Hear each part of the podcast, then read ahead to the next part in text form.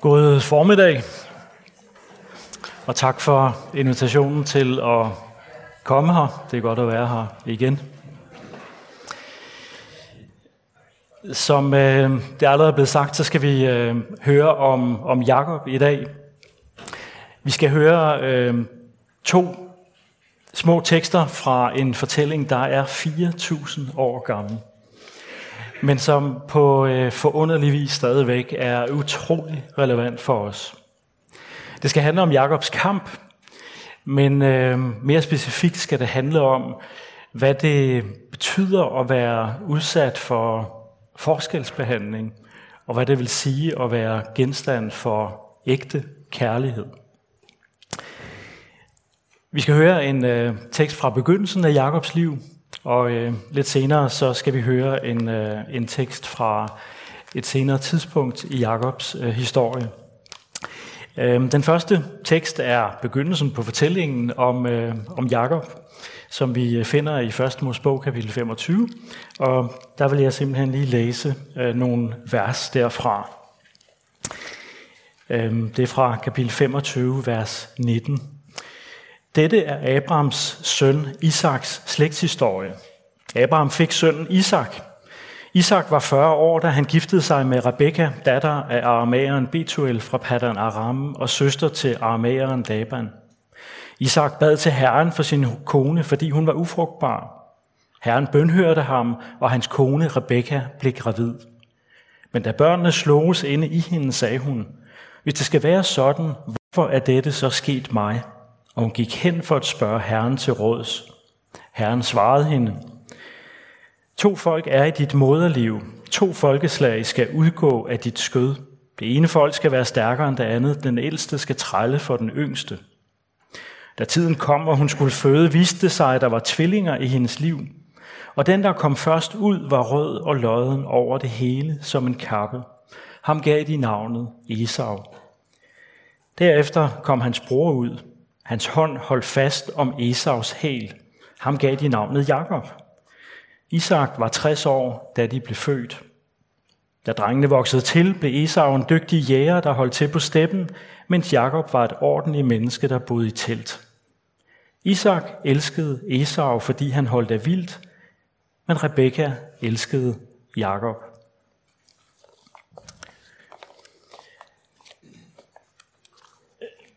Fortællingen om øh, Isak og Rebekka, deres familie, Jakob og Esau, er på mange måder en øh, skrækkelig fortælling om en familie, der øh, øh, fungerer meget dårligt.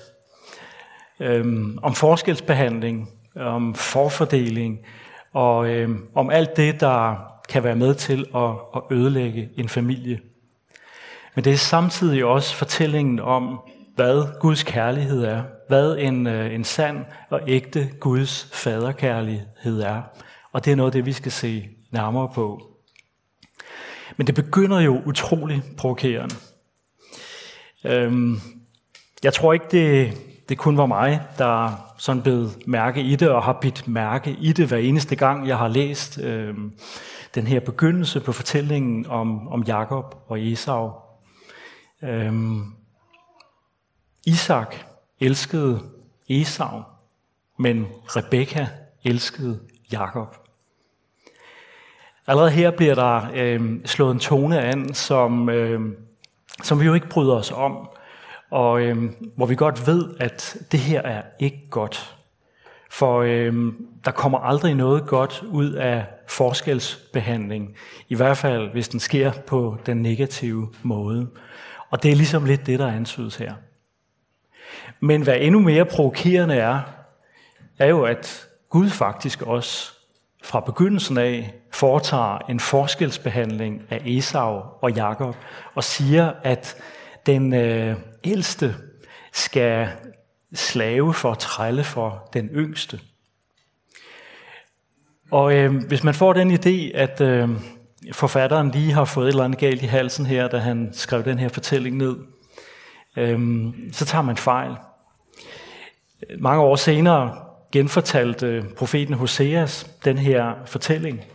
Og øh, Hoseas han skriver sådan her i øh, kapitel 12 i Hoseas' bog. I moders liv bedrog Jakob sin bror. I sin manddom kæmpede han med Gud. Han kæmpede med englen og sejrede. Han græd og bad om noget. Øhm, profeten Malakias, han øh, beskriver også det her og fortæller, øh, I spørger, hvordan elsker du os Gud? Esau er jo Jakobs bror, siger Herren, men jeg elsker Jakob og hader Esau. Kan det virkelig være rigtigt, at Gud før to drengebørn bliver født, kan sige, at han øh, elsker den ene og hader den anden? Hvad er det for en, øh, en Gud, der bærer sig sådan ad? Hvad skal vi tænke om det? Hvordan skal vi forholde os til det? Og endnu værre, eller mere presserende, betyder det, at, øh, at vi heller ikke kan være sikre på, om Gud elsker os eller hader os. Øhm, det er provokerende, og det kan godt gøre ængstelig. Jeg tror, vi får det her galt i halsen, hvis vi øh, forstår det som et øh, udtryk for noget, der handler om Jakob og Esau personligt. Det kunne man jo godt tænke, hvis man bare tager de her få bemærkninger ud og ligesom blæser dem op til at fylde det hele. Men vi får så meget mere at vide om, om Guds kærlighed i øh, Bibelen, at øh, der er mere at sige om det end som så. Og det, der øh, bliver sagt om det, det er, at øh, det handler ikke så meget om Jakob og Esau, som de øh, individuelle mennesker, de var, som det handler om de typer, de var. I øh, Romerbrevet kapitel 9, vers 13, der, der vender Paulus tilbage til den her fortælling om, om Jakob og Esau. Og der siger øh, Paulus sådan her til de kristne i Rom, men jo også som en forklaring til os, der kan stusse over det her, at endnu inden de var født, end sige havde gjort noget godt eller ondt, blev der for at Guds beslutning om udvælgelse skulle stå fast, ikke på grund af gerninger, men fordi han selv kalder, sagt til Rebekka, Jakob og Esaus mor, den ældste skal trælle for den yngste. Der står skrevet, jeg elskede Jakob, men havde Esau. Det Paulus forklarer os her, det er, at det handler ikke så meget om drengen Esau og drengen Jakob, som det handler om de typer mennesker, de senere viste sig at være, og hvordan vi skal bide mærke i, hvordan Gud han forholder sig til den type mennesker. Det er meget sjældent, Gud han øh, på forhånd ligesom afslører, hvordan et øh, lille barn udvikler sig, øh, og hvad et lille barn bliver til. Men det her er et af de sjældne steder, hvor Gud på forhånd til Rebekka siger, at Esau han udvikler sig til at blive et menneske, en type, som jeg hader. Mens Jakob kommer til at udvikle sig til at blive et menneske eller en type, som jeg elsker. Og når Paulus han siger, at øh, Gud han sagde det her på forhånd for at understrege, hvem det er, der har Guds kærlighed, så viser det også, at vi ikke bare skal tænke om det som noget, der handler om Esau og Jakob, men i virkeligheden også om noget, der handler om dig og mig. Hvad er det, Paulus han siger? Jo, det Paulus siger, det er, at øh, det her, det siger Gud, endnu før nogen af dem har kunnet vise noget som helst. Endnu før nogen af dem har kunnet gøre nogen gerninger, har øh, kunnet gøre sig fortjent til, til Guds kærlighed og noget, og barmhjertighed og venskab og fællesskab.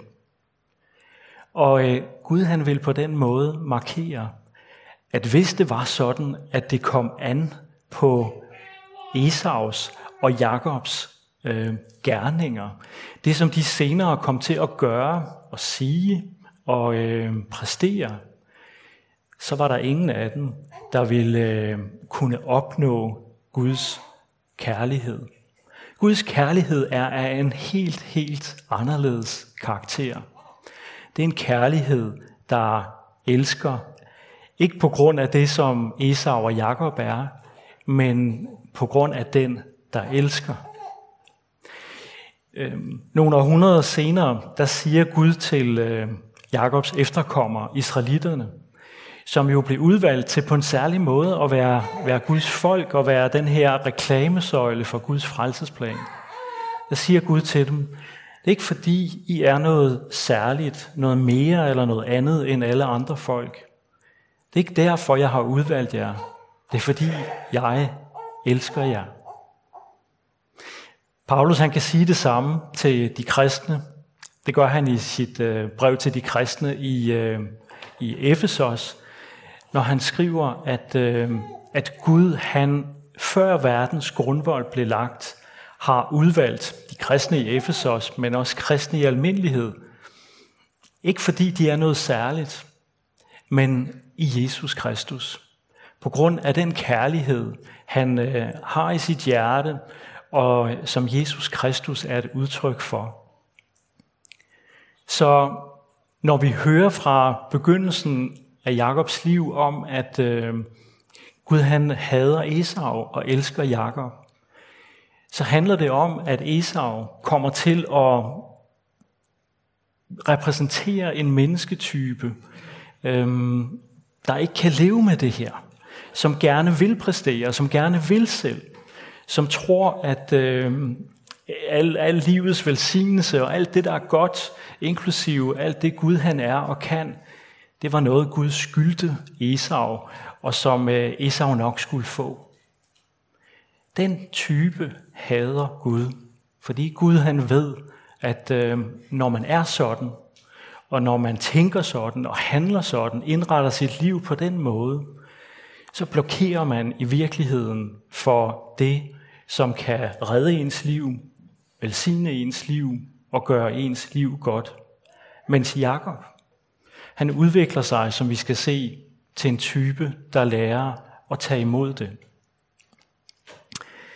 I øh, Hebræerbrevet, der vender forfatteren også tilbage til den her fortælling om øh, Jakob og Esau, og siger i den forbindelse, se til, at ingen går glip af Guds nåde, at ingen bitter skadelig rod får lov at sætte skud, så mange forgiftes af den, og at ingen er troløs og vanhellig som Esau, der for et eneste måltid mad solgte sin første fødselsret. For I ved, at da han senere ønskede at arve velsignelsen, blev han vraget, og skønt han med tårer søgte at omvende sig, fik han ingen mulighed for det. Når Gud hader Esau, så var det fordi Esau udviklede sig til at blive et menneske, der aldrig fik brug for Gud. Som altid havde nok i sig selv, og som troede, at øh, han havde fortjent eller øh, havde ret til Guds velsignelse, Guds venskab, Guds fællesskab. Og et sådan menneske er Gud ikke i stand til at velsigne og give som, det, øh, som der er behov for. Jeg synes, det er en, øh, en, en stærk påmindelse også til os, øhm, for hvad er det for mennesker, vi er? Øhm, hvad er det for en type, vi er? Hvad er det for en indstilling, vi har til Gud? Har vi udviklet os til at være en Esau eller en Jakob? Har du det grundlæggende sådan, at, øh, at du egentlig ikke har brug for Gud, men synes, at øh, det gode liv, som du gerne vil have, øh, det skylder både Gud og andre dig, og øh, du skal også nok selv sørge for at få det liv. Er du i virkeligheden dig selv nok? Eller er du den type, som vi skal se Jakob udvikler sig til at være, som øh, må se i øjnene, at når det kommer til at gøre det, der skal til for at få et godt liv, så kommer du og jeg til kort. Det er noget af det, som kommer til at kendetegne Jakob, og som vi skal se lidt nærmere på nu. Men lad os ikke for hurtigt blive færdige med den her advarsel. Øhm, vi får gennem Guds ord om Esau, hvor hårde og ubarmhjertige og provokerende de end måtte være. Øhm, men det gælder faktisk for en type som Esau, der har nok i sig selv, at øh, et sådan menneske hader Gud, fordi han ikke kan komme til at give sin kærlighed til det menneske, til et menneske, der har nok i sig selv.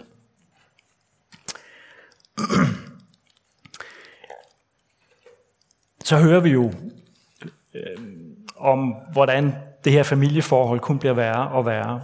Hvordan øh, Isaks og Rebekkas forskelsbehandling af Esau og, og Jakob ødelægger mere og mere, og til sidst betyder, at Jakob må flygte hjemmefra øhm, af mange forskellige grunde. I kan selv læse hele fortællingen i, øh, i Første første Mosebog. Men vi får en antydning af, hvorfor det går så galt.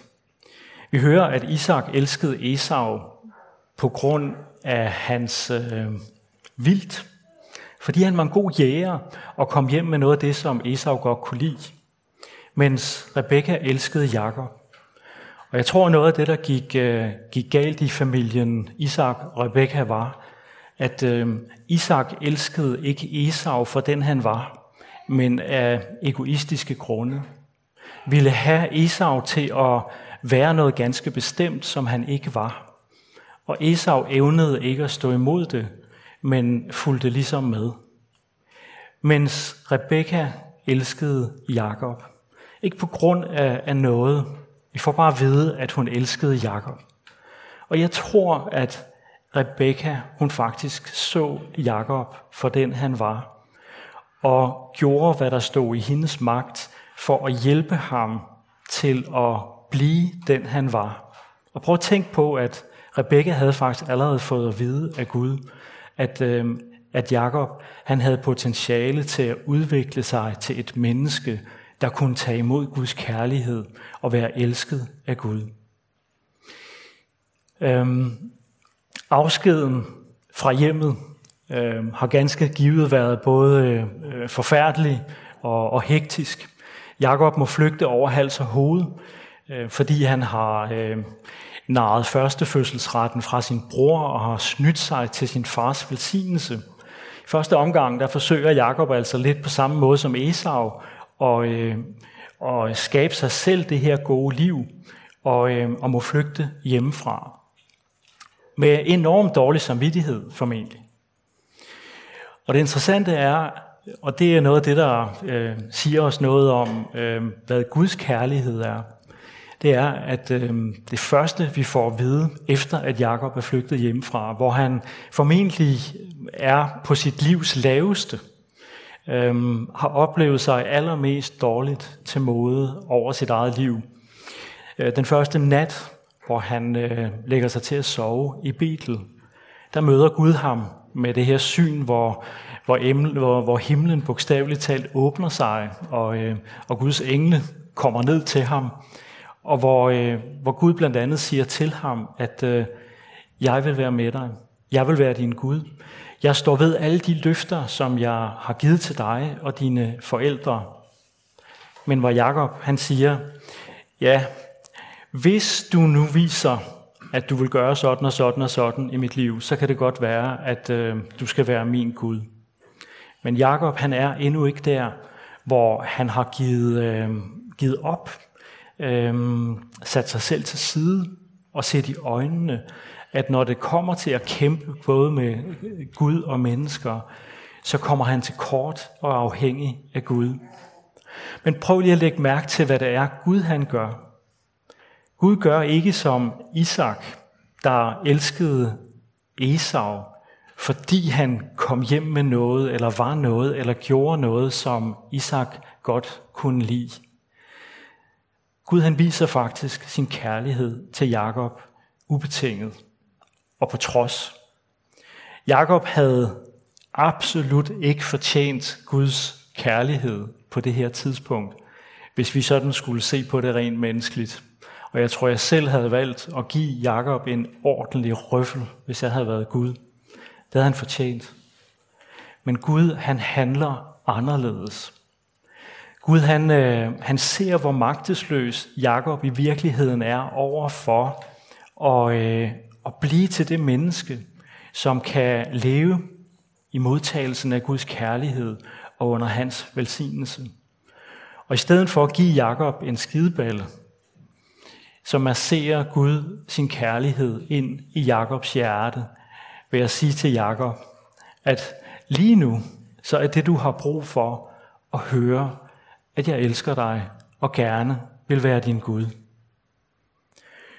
Og så følger den del af Jakobs liv, hvor, hvor Jakob gennem mange forskellige oplevelser væk hjemmefra må opleve, hvordan han kommer til kort, både i sin øh, kamp med mennesker, øh, men også i sin kamp med Gud.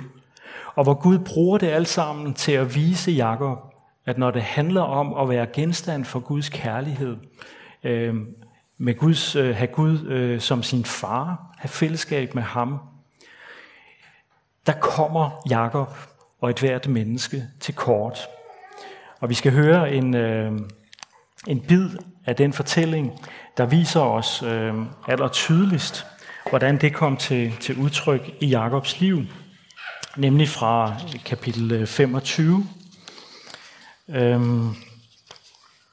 eller slutter kapitel 32, hvor, øh, hvor Jakob er på vej hjem igen. Øh, efter at have været igennem den her proces, hvor Gud han har arbejdet med ham og forsøgt at massere sin kærlighed ind i Jakobs hjerte. Og så hører vi i kapitel 32, vers 23, at samme nat stod Jakob op og tog sine to koner, sine to trælkvinder, sine 11 børn og gik over Jabboks vadested. Han satte dem over floden, og alt hvad han ejede, bragte han også over. Jakob var nu alene tilbage. En mand gav sig i kamp med ham, lige til det blev lyst. Da han indså, at han ikke kunne besejre ham, gav han ham under kampen et slag på hofteskålen, så Jakobs hofteskål gik af led. Slip mig, sagde han, det er ved at blive lyst. Men Jakob svarede, jeg slipper dig ikke, før du velsigner mig.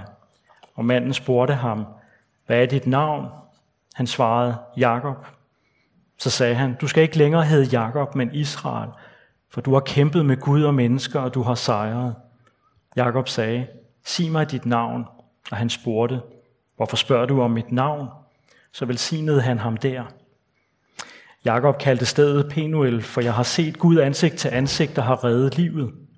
Netop da gik han forbi Penuel, og solen stod op, og han haltede på grund af hoften. Der er ingen tvivl om, at det er Gud selv i en eller anden form, Jakob han slås med her.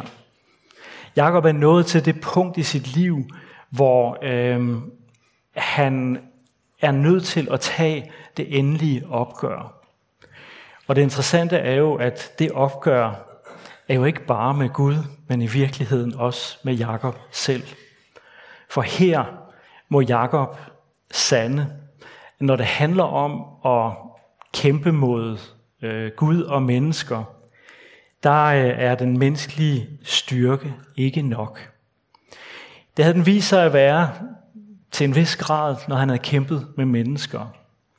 Men når det handlede om at kæmpe med Gud, så måtte Jakob sande, at al hans menneskelige styrke og snille og snuhed osv., den rakte ikke til.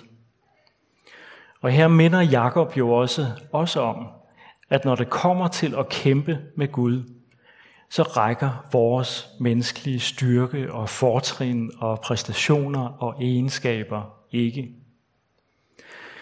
Der er rigtig meget i fortællingen om Jakob, der handler om det menneskelige, om at få et godt menneskeligt liv. Men under overfladen er der også rigtig meget, der handler om det, som jo betyder meget, meget mere, nemlig skyld og tilgivelse. Både skyld og tilgivelse i menneskelig forstand, men jo også skyld og tilgivelse i forhold til Gud. Og når det handlede om den skyld, Jakob han bar på over for Gud, så blev Jakob her klar over i processen, at øh, den skyld kunne han ikke selv løfte af sine skuldre. Han havde ingen mulighed for at tilgive sig selv og klare sig selv over for den skyld. Den vedblev at være et mellemværende mellem ham og Gud. Og så kulminerer det den her nat, hvor han kæmper med Gud. Og øh, må, øh, må stå med sin skyld og sin skam over for Gud. Og hvad er det, Jakob han vælger at gøre? Indtil nu havde han valgt at takle den selv. Forsøge at leve med den og gøre noget ved den selv. Men, men her er Jakob kommet til et tidspunkt, hvor han må gøre noget andet. Jakob han bad, og han græd. Det med, at Jakob græd, hører vi ikke i, i selve fortællingen her i første Mosebog, men det er noget, Hoseas øh, senere skriver om episoden. Men den Jakob, der ellers indtil nu havde klaret sig selv, og øh, var en stolt mand, der stolede på sin egen snedighed og klogskab og præstationer og evner, han kunne nu ikke andet end at bede og græde.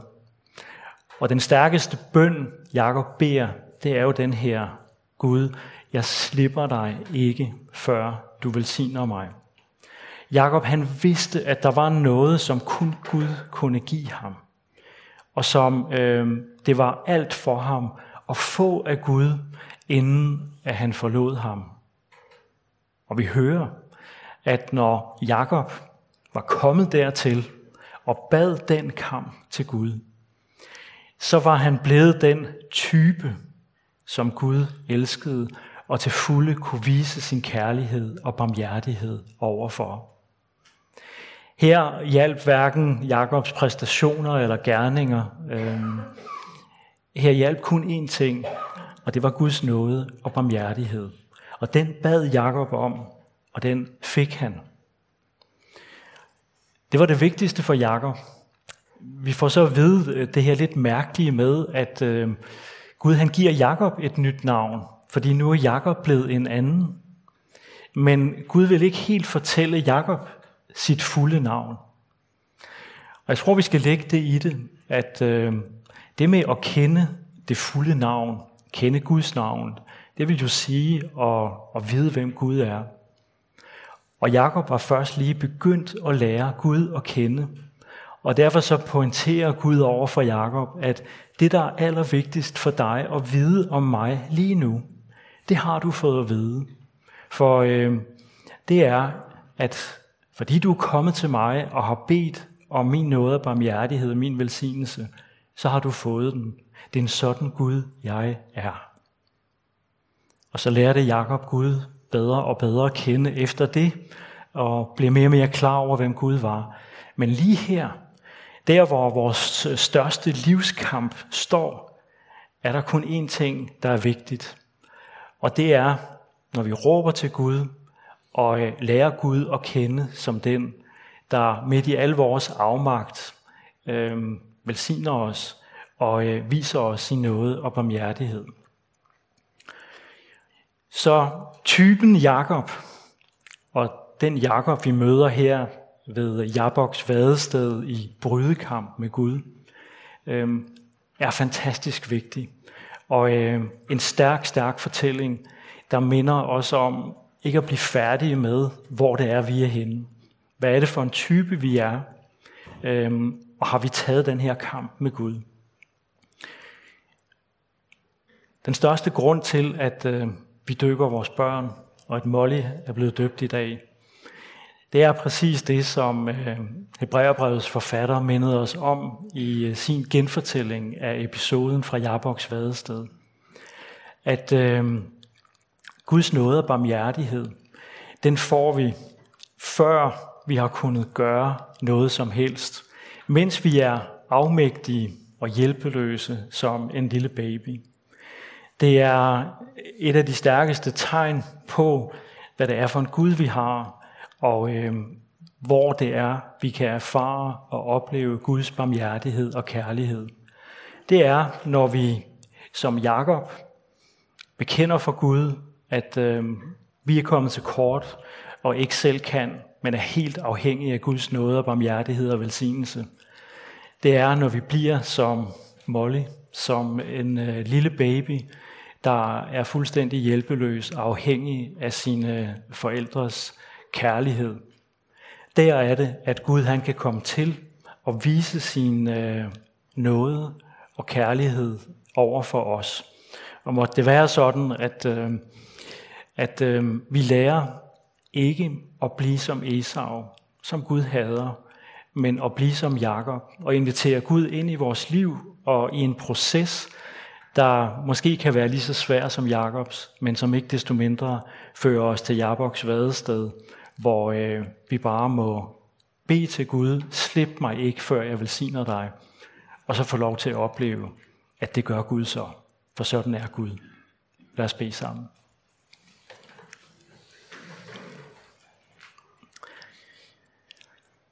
Kære himmelske far, tak fordi du sådan helt konkret har givet os Molle i dag til en påmindelse om, hvad det vil sige at være dit barn.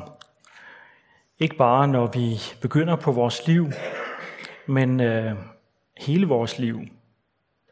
Vi beder dig om, at øh, både barnedåben, men også fortællingen om Jakob og Esau, må hjælpe os til at gå ind i den proces, hvor hård og svær og ubarmhjertig den end kan føles, hvor vi dør fra os selv, opgiver at skulle kæmpe og vinde, og øh, får lov til at komme til dig og erfare, at der hvor vi står afmægtige som Jakob, som et lille barn, der velsigner du os og overøser os med din nåde og barmhjertighed.